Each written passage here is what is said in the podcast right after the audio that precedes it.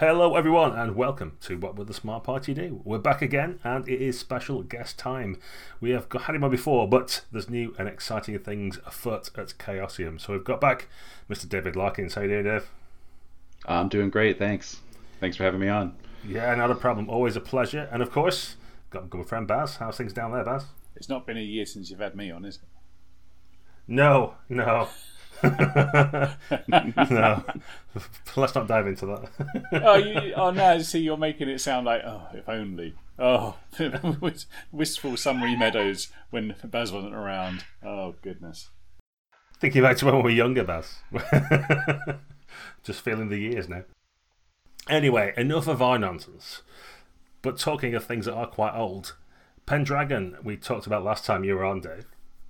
It is. It's one of those uh, classic games from yesteryear, uh, and Absolutely. for old fossils like myself, uh, that's fine because I have several editions and played it when I was a wee lad. But perhaps younger people didn't get to catch up with collections and stuff like that. Are you doing anything to kind of get the old game back to people now, a newer audience, perhaps? Uh, yeah, actually, we are, uh, and that's one of the first things I can talk about is that we are going to be doing a Pendragon, or actually probably by the time this drops, we will we are doing a uh, Pendragon Classic Kickstarter in the same vein as uh, we did the RuneQuest Classic right. uh, Kickstarter. So this is going to be a reprint of the first edition box set, and I believe the run of supplements for the first edition as well. Rick's handling it, so uh, you know, details TBD. But uh, I know for certain we'll have the box set with all the components, including the poster map and everything else. Nice, lovely. Yeah, I think the the RuneQuest stuff definitely did well, didn't it? It was uh, super popular out there. Absolutely, yeah. So, um, you know, that's an opportunity for folks. You know, you can still find the old first edition box on the secondhand market, but not always for the best prices, especially if you want something in good condition. So, you know, if you want to revisit the where it all started, uh, you know, or just want a fresh a fresh box on your shelf, you know, uh, that's that's where you want to go. Yeah, that's the way I do it. You want kind of like a, a, set you can play with, and then a set you want to keep for nice. So I think that's a good a good way of doing it. Exactly. Nice and cheap, right? But aside from um, just reprinting the old classics, you've obviously been in post now for probably about a year. You've when we first talked to you, probably quite new to the to the role as uh, the Pendragon line developer, relatively speaking. Uh, now you've had a good few months with your feet under the table. How are things progressing? What's new hip hop and happening in Pendragon world?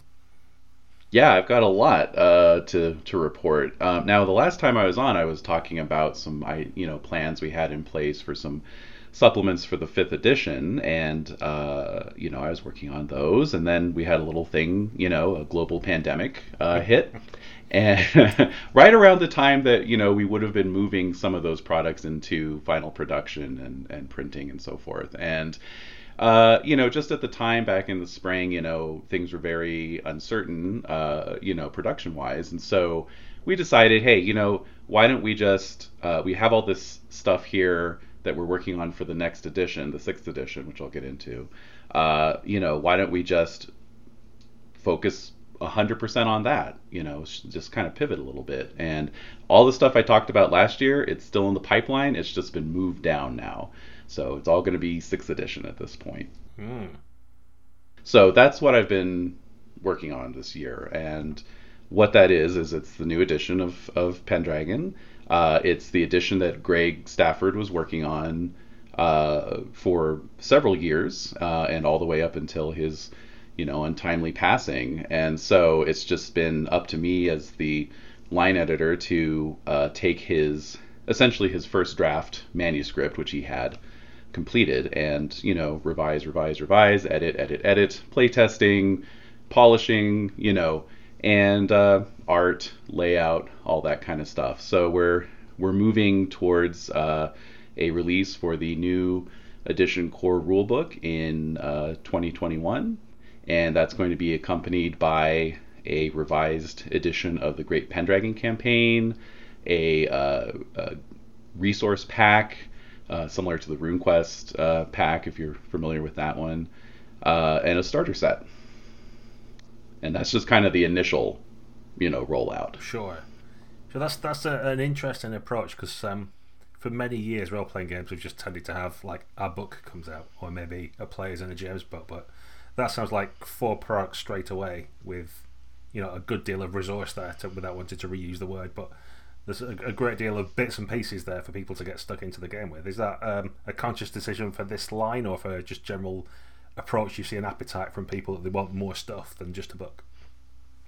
You know, it's kind of a modular approach. So, um, you know, you can grab the core rule book and it's a complete game in the core rule book. You know, uh, the uh, resource pack has a GM screen map uh, more details on the county of Salisbury, you know, so you could pick that up with your core rulebook and use it to kind of create your own stories. The Great Pendragon campaign is going to be a multi-volume set. And so you could buy the whole set or you could buy individual volumes that allow you to focus on specific periods. So uh, you know, there's the early, you know, kind of King Arthur establishing his kingdom and the Round Table and chivalry and all that kind of stuff, or, or there's the uh, period of high romance and tournaments, or there's the downfall period with the Grail Quest and the rise of Mordred. You know, if any of those appeal to you more than others, just you know buy that volume, right? Mm. And then of course the uh, or you know get the whole slipcase, obviously.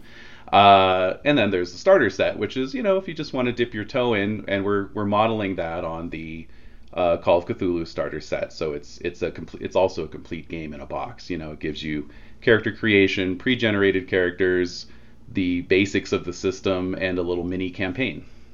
Nice. Yeah. Yeah, I think um, the the Cthulhu starter set particularly was very well received, and uh, I don't know. It seemed I don't want to say odd, but I'm going to because I've said it now. But it just seems uh, curious that it, it was so well received. I thought like and it's probably just due to me being an old gamer and knowing lots of other people who've grown up with Cthulhu.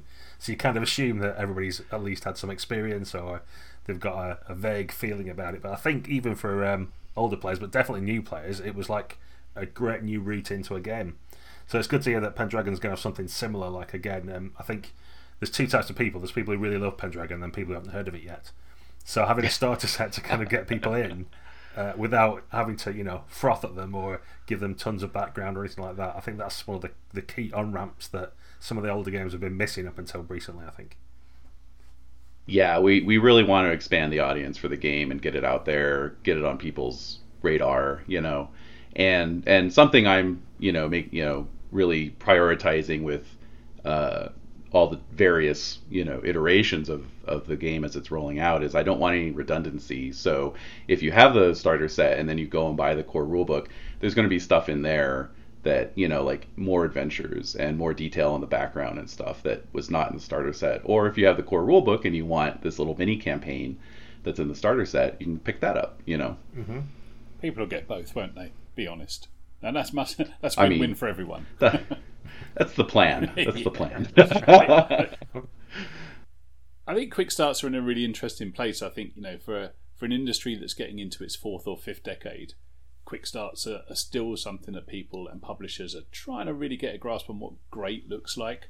And I think the Call of Cthulhu one has been a great example. So obviously, following that, it's going to be going to be fun for you guys. But how do you how do you condense, if that's the right word, something from a game that's been around since 1985 and is kind of known for campaigns that maybe last longer than you do on this planet. How do you get that stuff into into a box and and into a new person's hand without overwhelming them with the? Let's face it, some of the some of the perception of Pendragon could be quite it could be quite a heavy game. There's quite you know quite intense game. There's quite a lot to maybe know or, or you have to kind of study. And I don't think any of those things are fair, by the way. But but I've said it in, in the past, and I've heard people say it. So there's a thing. How do you get oh, sure. into a slim yeah. box? Yeah, I mean, I, I hear that uh, plenty of times myself, you know, and and uh, you know that's actually when a starter set is at its best because mm. you're condensing things. You know, you're you're. I mean, the Pendragon system, first of all, is a very elegant system. You know, there's not a lot of ex, you know, it's very focused on this delivering this experience of playing Arthurian knights. You know, uh, so condensing the rules per se, the actual system uh, is actually pretty straightforward. Uh, and then the uh, campaign module, and then we're also including a little solo tutorial, kind of like how the the starter set has Alone Against the Flames. You know, so if you're, uh, oh, I'd like to run this for my group, I'm going to teach myself the system first. So you do the solo tutorial, and that's going to tell you as the GM a bit about the setting and you know just the the uh, assumptions of the of the medieval society that this you know game takes place in. Uh, and then the campaign itself, uh, the scenarios are designed to sort of teach you different parts of the system and the setting, you know, in little, little individual chunks. You know, so like one of the scenarios focuses around a battle, for example. So you'll, you know, you'll be able to take those mass battle rules, which are being rewritten for the new edition, by the way, or have been rewritten uh, for the new edition to make them uh, a little less wargamey, you know, mm. a little mm. more fun to just play at the table. Um, you know, but yeah, you take the battle rules for a spin on that scenario, and then you know, another scenarios focusing around uh, you know chases and hunting and and that kind of thing, you know, and and then another one is more about uh, the the social uh, side of the of the game, you know, uh, uh, rubbing elbows with the with the gentry and the the high nobles and that sort of thing. Uh, so starter set really is an ideal way to cut through that you know undeserved reputation that you know oh well I have to go out and you know take a few college courses in medieval history before I can even run this thing you know. And I always tell people the first time I ran Pendragon I didn't know what the heck I was doing. I didn't know the difference between like an earl and a duke and whatever you know. And you know like you just you just jump in and you run it and the more you run it the the faster you pick it up of course and so really we're just looking with the starter set to accelerate that even more and with the with the core rules, is it um, pretty much? I mean, it won't be the same, obviously, but is it is the core engine pretty much the same as previous editions? Will it be recognisable and uh, an easy switch for someone who's played previously to get up to speed with sixth edition fairly quickly? Yeah, absolutely. I mean, you know, it's not like uh, sixth edition you're playing from the perspective of the horse now or anything like that. uh, but uh, no, Greg Greg called this his ultimate edition. You know, that was his little subtitle, and it just represents his refinements on this system he had been, you know, fiddling with uh, under the hood, as it were, for you know, what almost 40 years. Mm. Um, so it's backwards compatible. You know, uh, if you've played Pendragon before, you can play sixth edition. Really, just uh, we're gonna have a little appendix in the back. Is like here's what's changed. You know, just for quick reference for people who played before and it's it's just you know tweaks to the system uh, to first of all address some of the you know kind of clunkier uh, rules iterations that have been in the past like the hunting system's a little more streamlined now like i said the battle system's more streamlined um, but i also think like this is the edition that for me is the most saturated in like medieval and arthurian uh, atmosphere and it comes through in the in the in the revised mechanics. You know, like the honor passion is now kind of front and center, right up there along with glory. You know, it's now honor and glory. Right. You know, and um, you're you're paying a lot more attention to honor and how it can fluctuate. You know, uh, you can lose honor if somebody's starting a whisper campaign about your brother, for example. you know, because it's like, and you don't do anything about it, right? That kind of thing. Um, you know, armor is a little more broken out, a little more detailed, a little more, you know, not overly so, but like just to give you that extra bit of flavor, you know, just little little touches like that, you know. There's there's a whole long list, but nothing major, nothing major. Cool. And how do you? I mean, do you ever have sleepless nights? You've said this is really Greg's ultimate edition, but obviously he's settling along with, with us, and you've kind of got the mantle of being able to produce this. So, is, are there sort of like times when you've just like looked at a rule you want to change or you're thinking about how do I not how do I keep all the ethos but not like you know how to still make it Greg to a certain extent and all that kind of stuff? Because as you say, there's four decades of legacy there and you're kind of like the new kid on the block who's going to present it to the world. It must must be uh, is there pressure there? I don't know. Maybe you don't feel the pressure. Maybe it feels like a just a, a bit of an honor to use that word. I you know it can be both for sure. You know it, it's absolutely an honor. And you know I I landed in the position I I'm in, and we may have talked about this last time. I don't remember, but uh, you know, Greg had tapped me prior to his his passing. Uh, you know, he had wanted to basically retire and uh, you know ensure that his legacy was was in the right hands. So he had been working on that with RuneQuest, uh, particularly with with uh, Jeff Richard and Jason Durall, you know, kind of handing it off to them and just the whole the whole Moon Design crew, you know. Yeah. Uh, and then, you know, I was kind of the lead on uh, taking up the Pendragon mantle, and I've been very ably assisted by uh, many folks who Greg referred to as his household, you know, like his household knights, hmm. um, who had been working with him on the, you know, the older supplements for Nocturnal Media. And between, I think between all of us, about a half dozen of us, uh, you know, our our various brains combined sort of equal Greg's brain.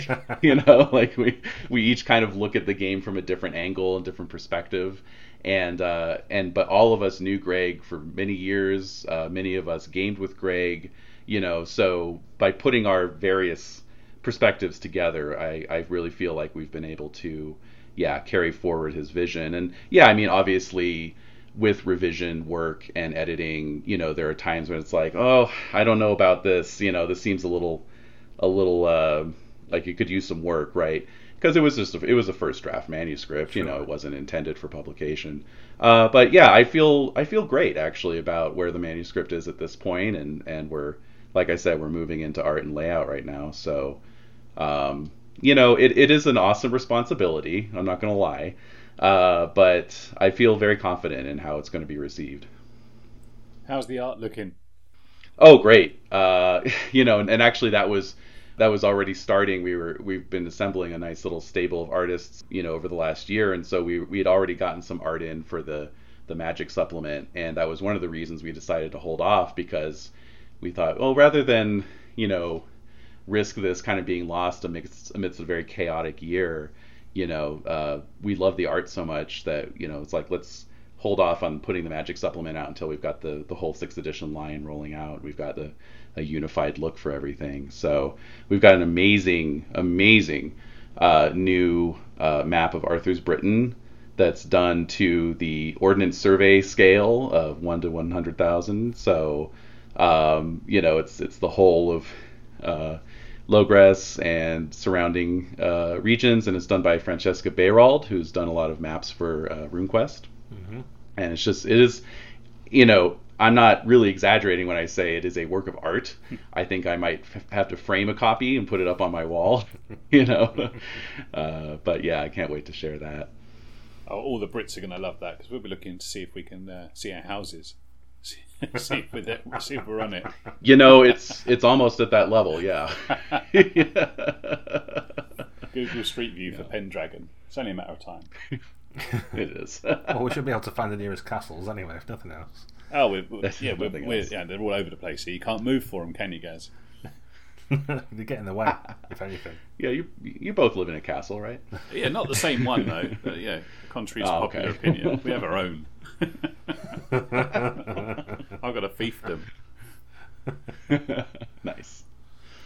So I mean that's that's an interesting idea. I know it's it's probably a grand idea. I know there's D and D in a castle and things like that. And uh, previously, certainly I've been to German conventions. I've run Pendragon in the Rittershall, in the Burg Stahleck and stuff like that. But mm. do, do, you have anything in mind for kind of uh, supporting referees and GMs who might want to run Pendragon in a castle or anything like that? yeah, I mean, we've already rolled out a few scenarios through the Cult of Chaos for convention GMs and so forth. And, you know, I, I personally think that Pendragon is perhaps uh, of the three, you know, kind of big Chaosium games, Call of Cthulhu and RuneQuest and Pendragon, like, I think Pendragon might be very well suited for convention style or tournament style play. I mean, tournament, right? You know, mm-hmm. you could you could almost have a a sort of mass uh, tournament at a convention where each table is playing different parts of the same tournament, you know, and then you have a little round robin up till the, you know, determine who wins the tournament. So um, I have some ideas on that in terms of organized play and, um, yeah, also just, you know, having, um, uh, you know, everyone playing kind of the same module of, of a particular part of the campaign, you know. These are ideas I'm kind of batting around. I don't know if you know they'll see the light of day. But we definitely want to promote it in that way as well. You know, whatever form it eventually takes. You know, getting it out yeah. there at conventions, virtual or otherwise. Yeah, it's um, it's the Kraken at time of recording in about a week. Uh, I can't make it this time, unfortunately. But they're they're talking about doing hybrid games. I'm not quite sure how that's going to work. with a, a Hmm. virtual GM on a stand maybe on a screen, Mm-hmm. and then players around and some people virtual. I don't know. Uh, I'm going to try and run a game anyway and see how it all works out. I might run Pendragon actually. It feels like a, a, a good opportunity to try it out in, in the new modern world. See how it works. Yeah, well, actually, the the other thing that's going out on, on or that will have gone out on Greg Day by the time this episode comes out is a little uh, scenario with some quick start rules for sixth edition. So I'd be happy to send that along to you, uh, Gaz, and if you want to run that at the Kraken or otherwise, you're, be my guest. Oh, for sure, yeah. But do like free stuff. well, it is free to everybody, so you know. oh, now I don't feel special. yeah, I know. I'm sorry. for sure, yeah. Send that across. I'd uh, yeah, I'd be delighted to run that for you and let you know how it goes. Great. It's not too late to give you loads of feedback and change your rules, is it? no, you know, I mean, these things right up until publication, they're very fluid, right? Sorry, Baz. That's all right. Uh, when you mentioned hybrid games, guys, I thought just for a second, I'm sure this isn't the most original idea in the world, and uh, if you start uh, groaning, I wouldn't blame you at all. But Call of Cthulhu Pendragon crossover is that a thing? Similar rule set? Can you which and which way would you go if you had to do it? Would you do Cthulhu in Pendragon or Pendragon in Cthulhu? you know, it, it, it is kind of um, a natural pairing, isn't it? You know, uh, especially with Cthulhu Dark Ages having just recently come out. Um, you know, the one of the things I love about Pendragon is that you can you can flavor it in a, in a variety of different ways, and um, it's actually pretty easy to take it in a horror direction. You know, and um, I mean, personally for myself as a GM, I might like have a little like hmm, cheeky reference to the Necronomicon being in a the library of a monastery or something, and let's just leave it at that. But you know, I mean, Pendragon's on a D20 scale, but it is derived from the basic percentile BRP system, and you know, somebody could certainly drop in elements of the mythos into their Pendragon games just by converting some Cthulhu monsters, you know, to a D20 scale, and um, you know, or yeah, like if you wanted to use your Cthulhu Dark Ages uh, setting and have some kind of throwback, you know, thing to Arthur, you know, maybe like combine Arthur and the King in Yellow or something like that, you know. Oh yeah, there's a lot you could do with that. Yeah, I've run um, one of my old convention scenarios. It, basically, how I, I viewed the Cthulhu elements was to make them like the Fae. So in Pendragon, there's the Mhm. fairy who can be alien and weird. So I just had them. So uh, they were worshipping the Fae as they saw it, and there's a you know a deep one at the end, but that was just a a Fae knight as far as the the, the players were concerned. Um, I think for my for me anyway, to answer Baz's question, like the the secret is to not make it uh, obvious. So you put enough bits in there so that people can who are in the know can recognise it and have a smile to themselves and kind of grab what's going on, if you know what I mean, with the tentacled statue that's in the monastery that shouldn't be there and that kind of stuff. Uh, but right. but yeah, just don't say it out loud almost, but have the elements there for people who want to see the Easter eggs. I guess that's how you call it, you know. Sure. Absolutely. But yeah, it fits. I found, especially when a deep one's got like plate armor. That's, that makes it really hard for the knights to get through that. Ah, I love it. Yeah. The helm them's got a reveal at the end. just so they can really try and break their way through like lobsters. Like, yeah, exactly. Yeah, a crustacean. Yeah. yeah, that, that's that's all good. So, um, Baz, are you sort of tempted by the new edition of Pendragon? I don't think we've we've played it much together as such. Um, we've not played it much, have we? Um, I, I'm the um, I'm the novice when it comes to Pendragon, uh, but I've I've played the game a handful of times, uh, but uh, notably with Greg Stafford and yourself, Gaz. So I mean, you know, why would I ever want to play again? Because had the that's best of the yeah, worst. that the does, sets the bar pretty high. yeah, Yeah. those are my only games of Pendragon. Um, one was much better than the other. I'll let the listeners email in on how that went. So, again, of course, I'm tempted. Uh, to be fair, Smart Party TV recently we did an actual play, didn't we? Um, That's I right. played through some Pendragon. I really enjoyed that session, I and that'll be obvious to anybody who's watched or listened to it. what a good laugh we had. Um, yeah, really good times. So I am super tempted. I, I have a, I have one of the previous editions up on my shelf, uh, signed by Greg, um, which obviously I treasure, um, and, I, and I, I feel like it's too nice to play. So going back to your statement from earlier, Gaz, I think I need one for the table, one for the shelf, and maybe one for the vault. So this could this could be the addition. Yeah, it's, it's good to hear, um, if I remember what you said correctly, that there's a little bit of a mini campaign in the starter set. Because one of the things that we lament is that there's not starter adventures that are any good in role playing books. Quite often, like quite often they're missing, and other times they don't seem to bear any relationship to the advice that's given in the book, and they seem to be have written by someone else. So, uh, could you just perhaps unpack a little bit about what you mean by mini campaign and how that looks? Sure thing. Yeah. Uh, you know, one of the things that the sixth edition does is um, it moves the default starting time up to when Arthur draws the sword from the stone. Uh, because this is a game, you know, called King Arthur Pendragon. You know, let's center it back onto that, right? Uh, the majority of people that I, the majority of chatter I see people talking about the games they run since fifth edition defaults to King Uther's reign, seems like the majority of campaigns are happening then. You know, yeah. Which is fine. It's an interesting period, but you know, if we move the timeline up, then hey, look at that. Most people are now interacting with King Arthur, the Round Table, Guinevere, etc., etc. So the mini campaign uh, basically, you know, is starting out with your novice knights sort of uh, right around the same age as Arthur, uh, and sort of growing into their knighthood as he grows into his kingship, you know, and they, uh, you know, they're seeing that these events happen, but also dealing with their own issues, you know, on a, on a more regional level, and it's going to culminate uh, at the Battle of Baden Hill. So it's going to kind of take you through the the Boy King period, if you're familiar with the Great Pendragon campaign timeline.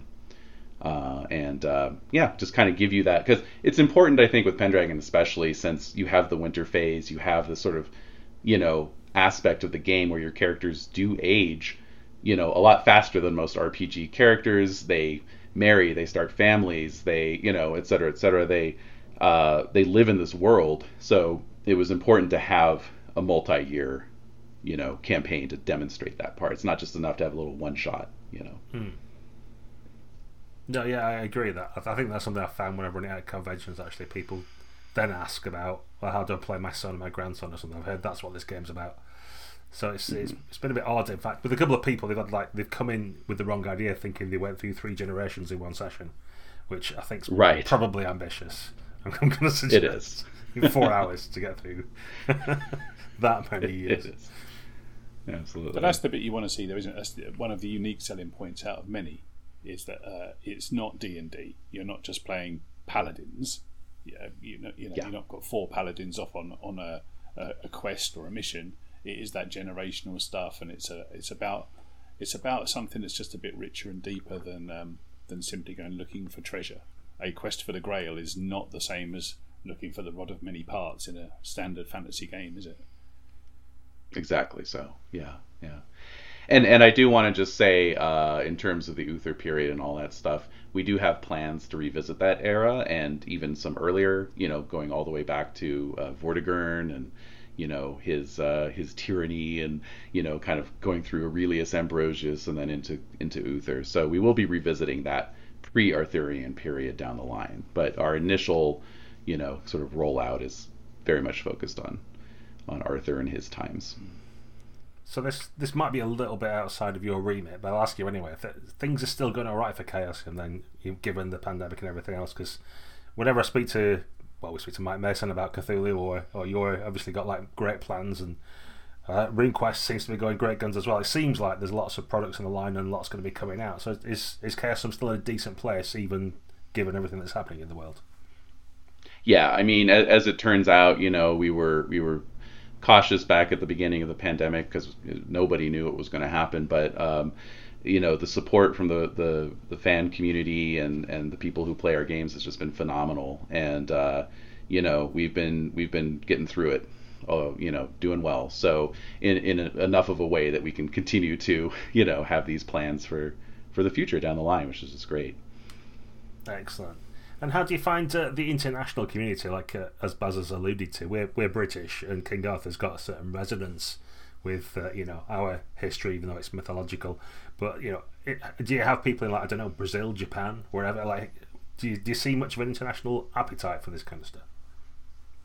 Oh, very much so. Yeah, I mean, we're already, uh, you know, looking at doing a couple foreign language translations, you know, pretty quickly after the, you know, the English language uh, version comes out.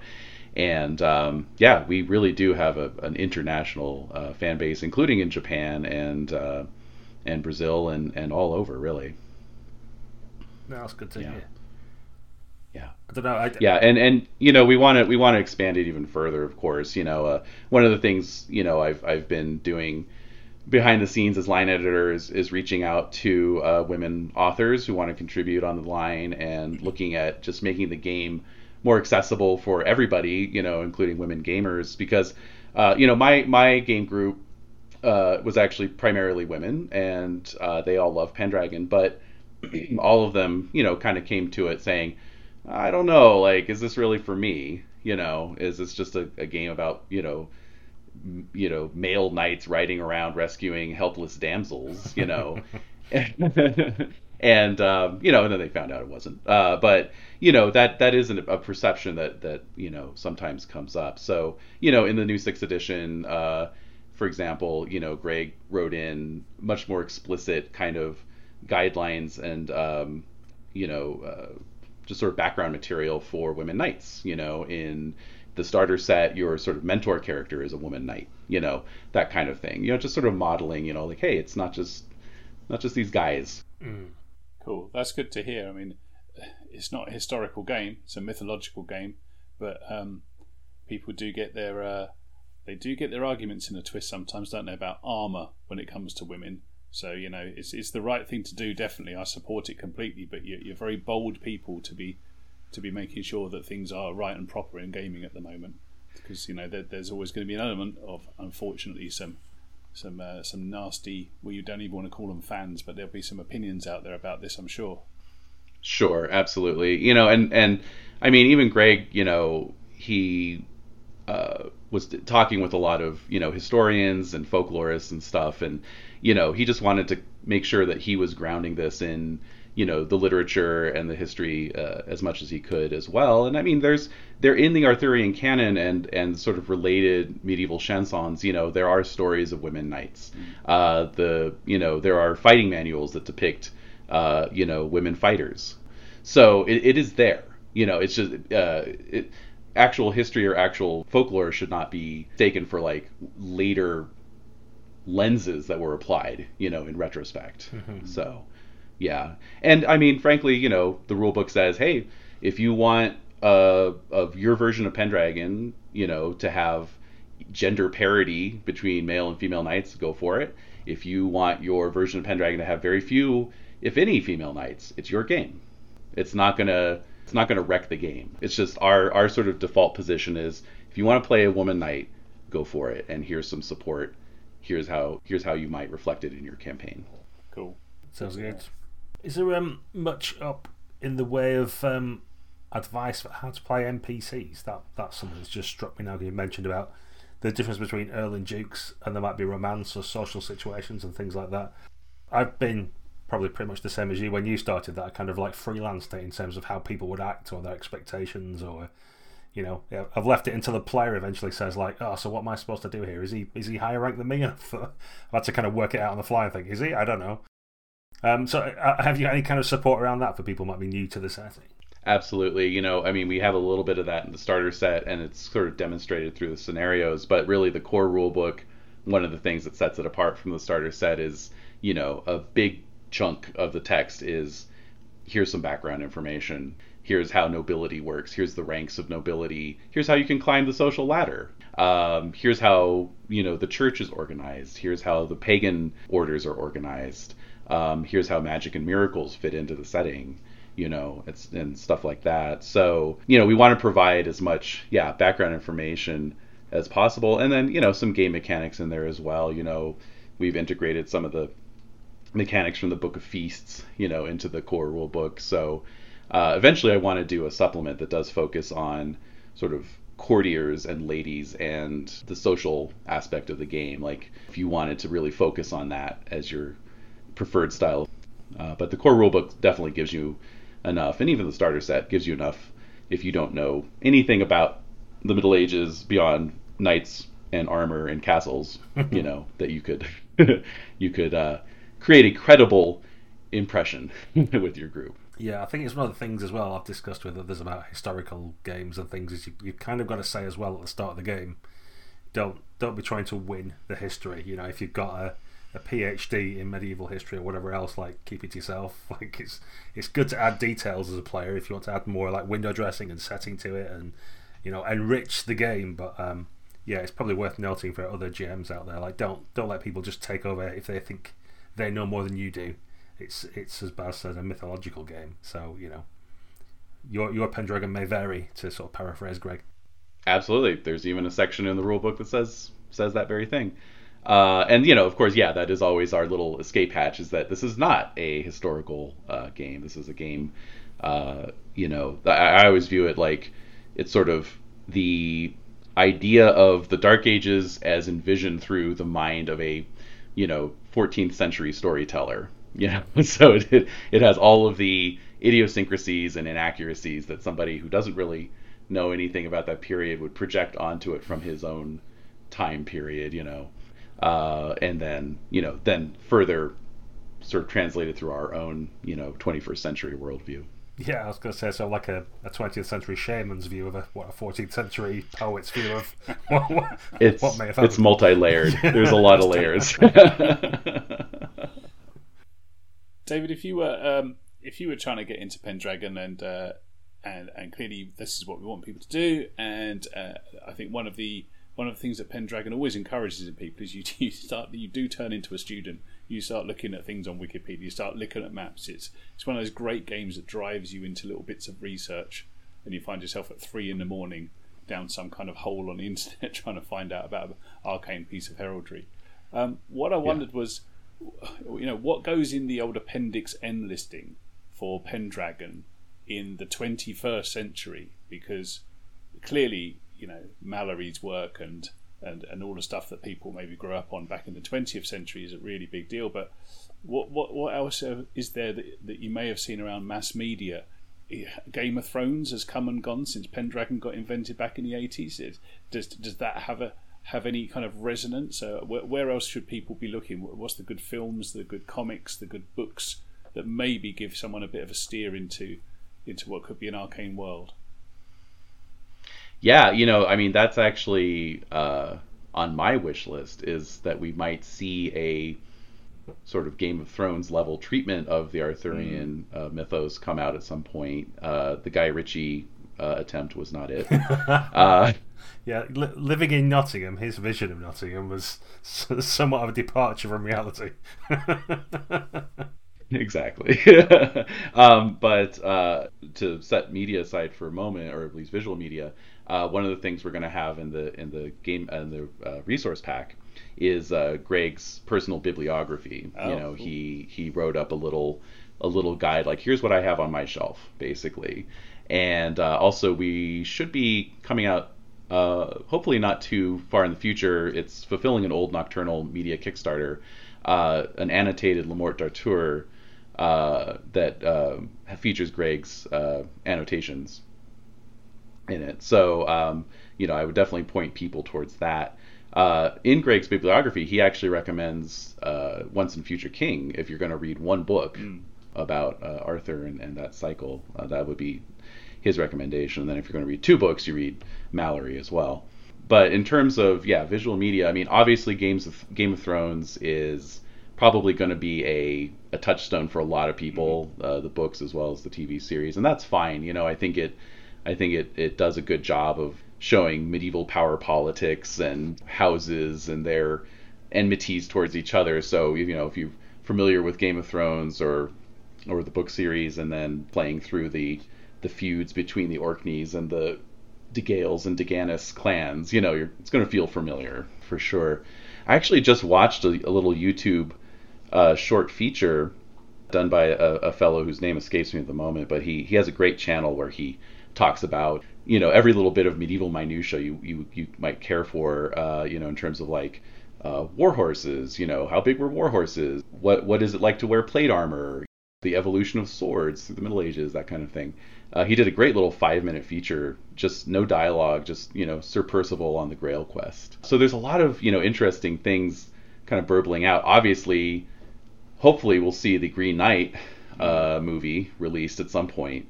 Uh, I'm really excited about that, and I think hopefully if it lives up to expectations, it might be exactly what I've been waiting for, which is to see a, a really good, flavorsome you know treatment of Arthurian uh, mythology coming out because it, it has been a while since we've had a really good Arthurian movie, and I kind of I I think about like when Call of Cthulhu came out and how Lovecraft was a name and the Cthulhu mythos was a thing that was known in smaller circles, mm. and then the game kind of helped to broaden that out into a public consciousness.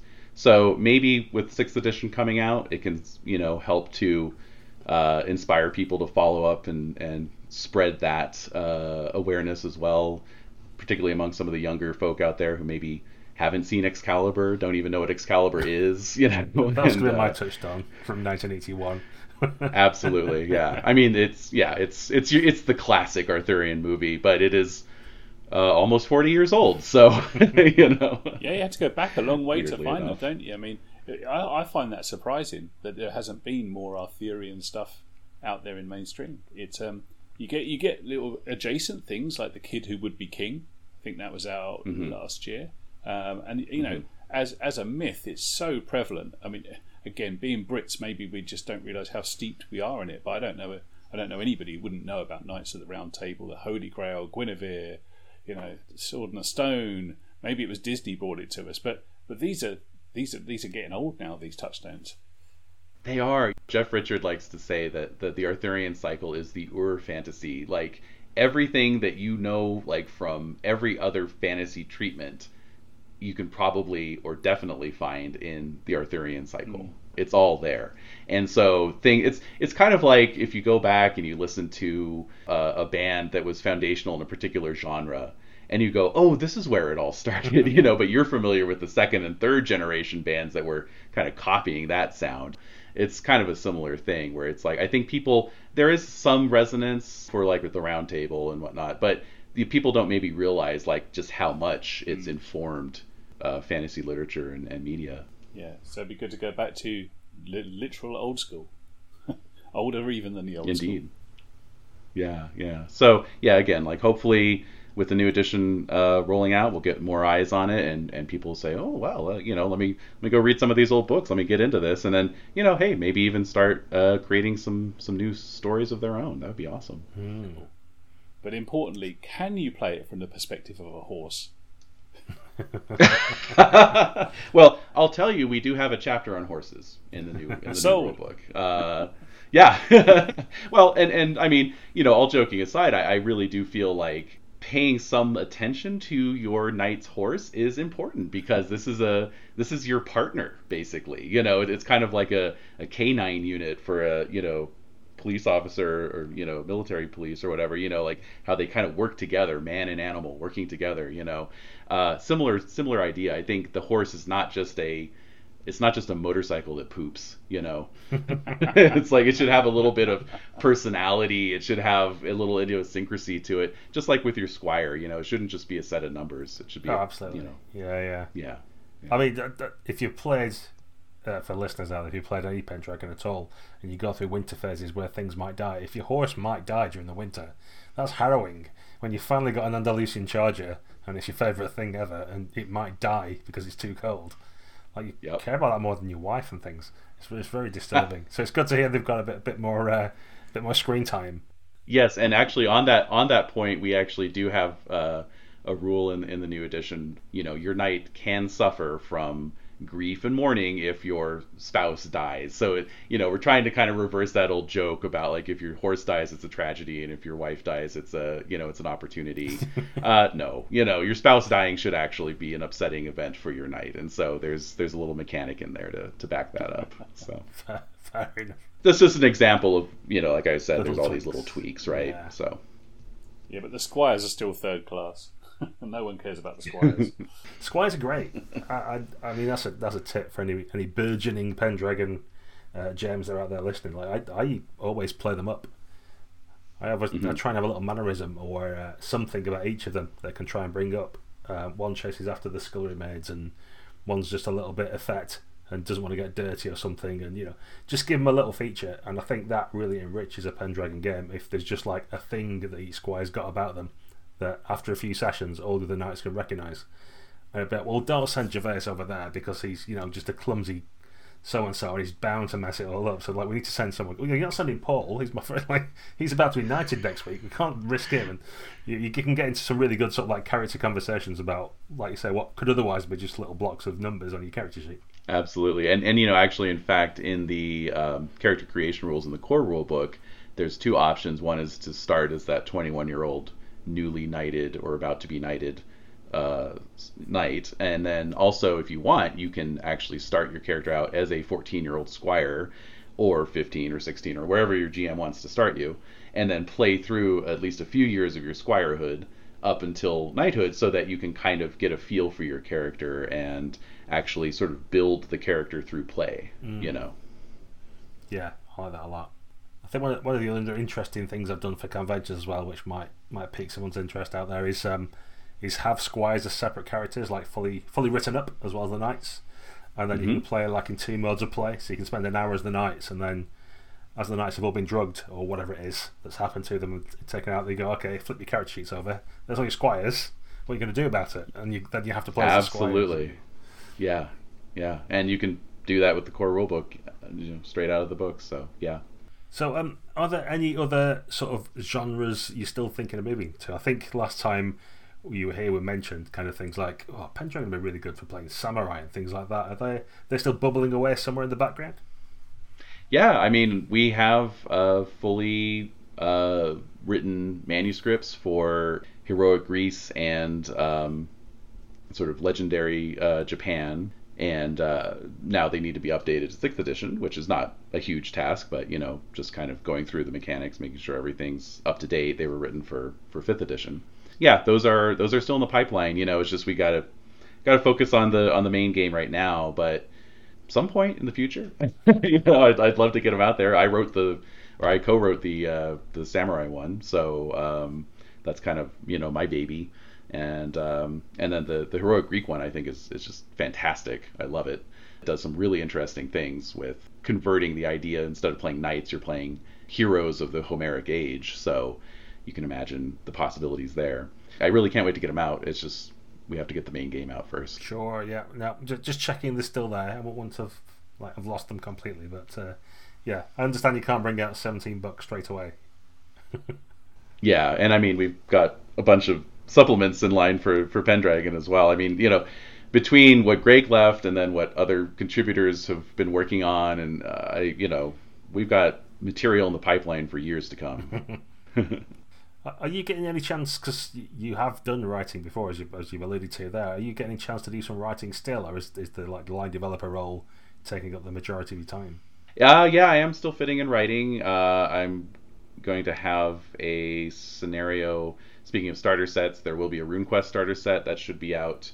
Uh, well, that that will definitely be out before the Pendragon one. I can't get any more specific than that, but I should have a scenario in that. And then I've been doing some more work for Call of Cthulhu. I'm actually working on a a new city source book uh, right now, and I've you know have a couple other projects that I've submitted as well over the last couple years. So eventually, speaking of having a lot of projects in the pipeline, I mean, you know, I am nothing as compared to uh, the Call of Cthulhu line and what Mike's handling. So.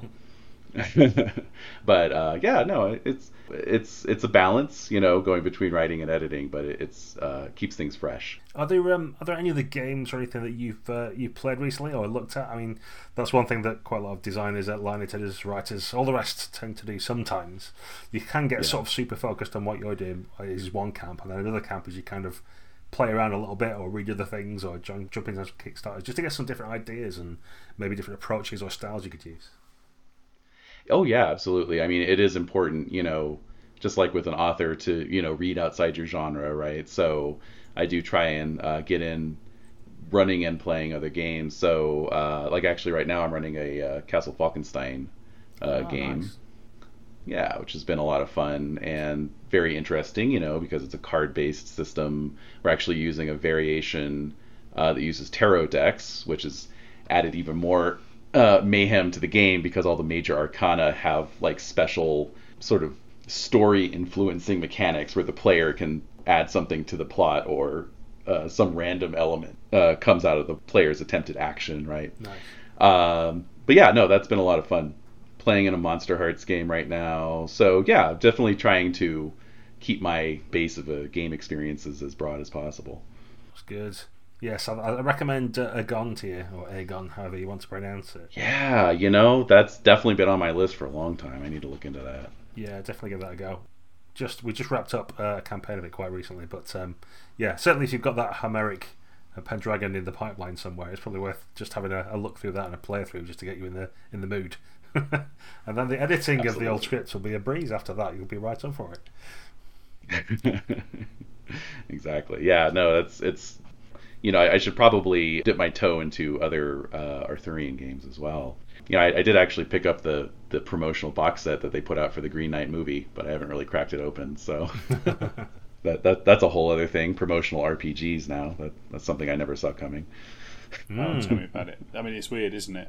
It's great. Yeah. It's super great. I, I, watched Onward the other day. It's, it hit Disney Plus, and um, and I think I posted the first ninety seconds of that, like you know, the best fantasy movie I've ever seen.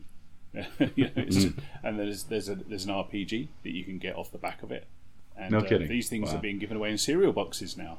So yeah, th- this is how mainstream we're going. So the, the audience is just growing and growing and growing and growing, and um, I think you know there, there, may be some upsides to the whole lockdown pandemic, but getting people playing games with each other is definitely on, on the spike again, isn't it? Despite the death of the hobby ongoing for forty years, the perpetual death of the hobby. Yes, it's it's very uh, it's very Fisher King, you know, the the the wound that never heals. Yeah. Uh, but yeah, no, I, I I think I made the observation to somebody uh, the timing of the pandemic uh, at least as far as the game industry goes. You know, if this had happened 20 years ago, it might have been it might have been the death of the game industry Maybe. because yeah. there weren't any online. You know, like what would you do? Call up your friends and play over the phone. You know, um, but yeah, thank thank goodness we have the resources and tools we have today, and and it has. I think yeah, you're right. Gotten a lot of people gaming. Yeah.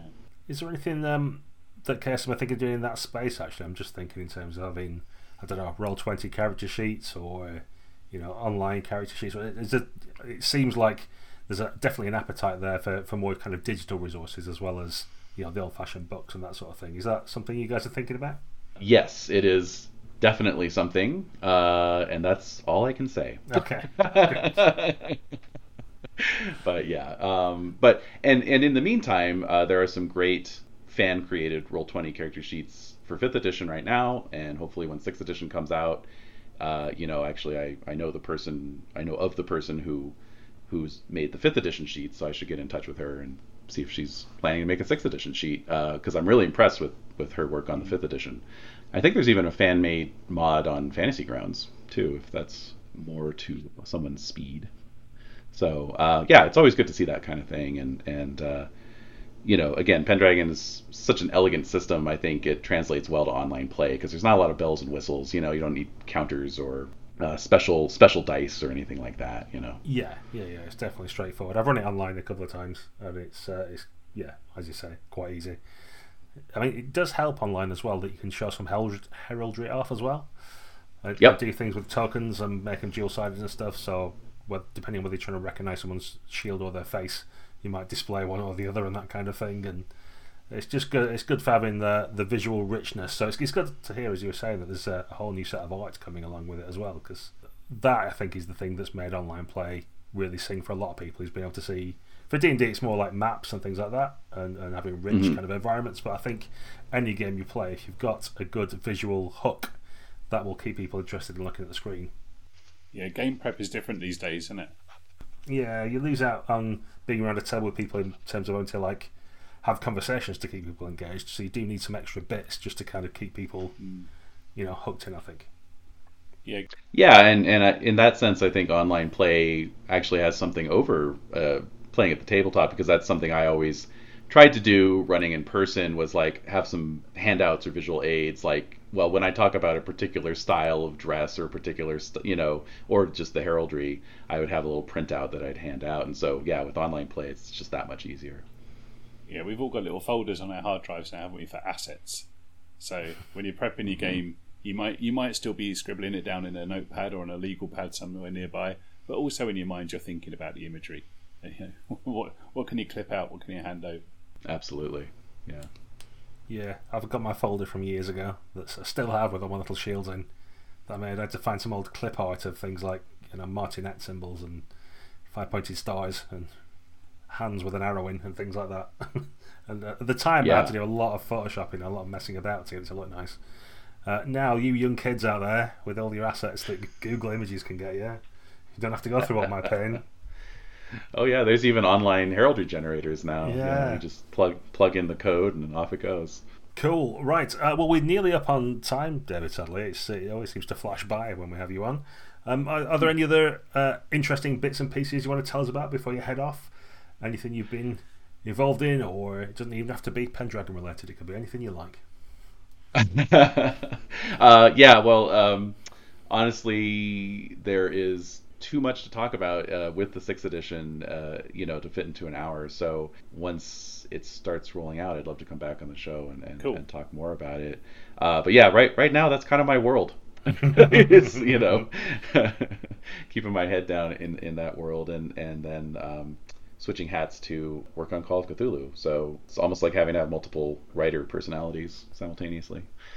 Yeah, maybe we will get that Pendragon Cthulhu crossover. Actually, you know, Maybe so. due to some uh, brain switching error when you try doing your writing. Who knows? Yeah, just accidentally. Oops. Good stuff. Right. Well, it's been great to have you on, David. Thanks for coming on, and uh, we shall see you next time when you can tell us more interesting details about what's coming up for Pendragon. Thanks so much, guys. It's been great. No problem. Cheers, David.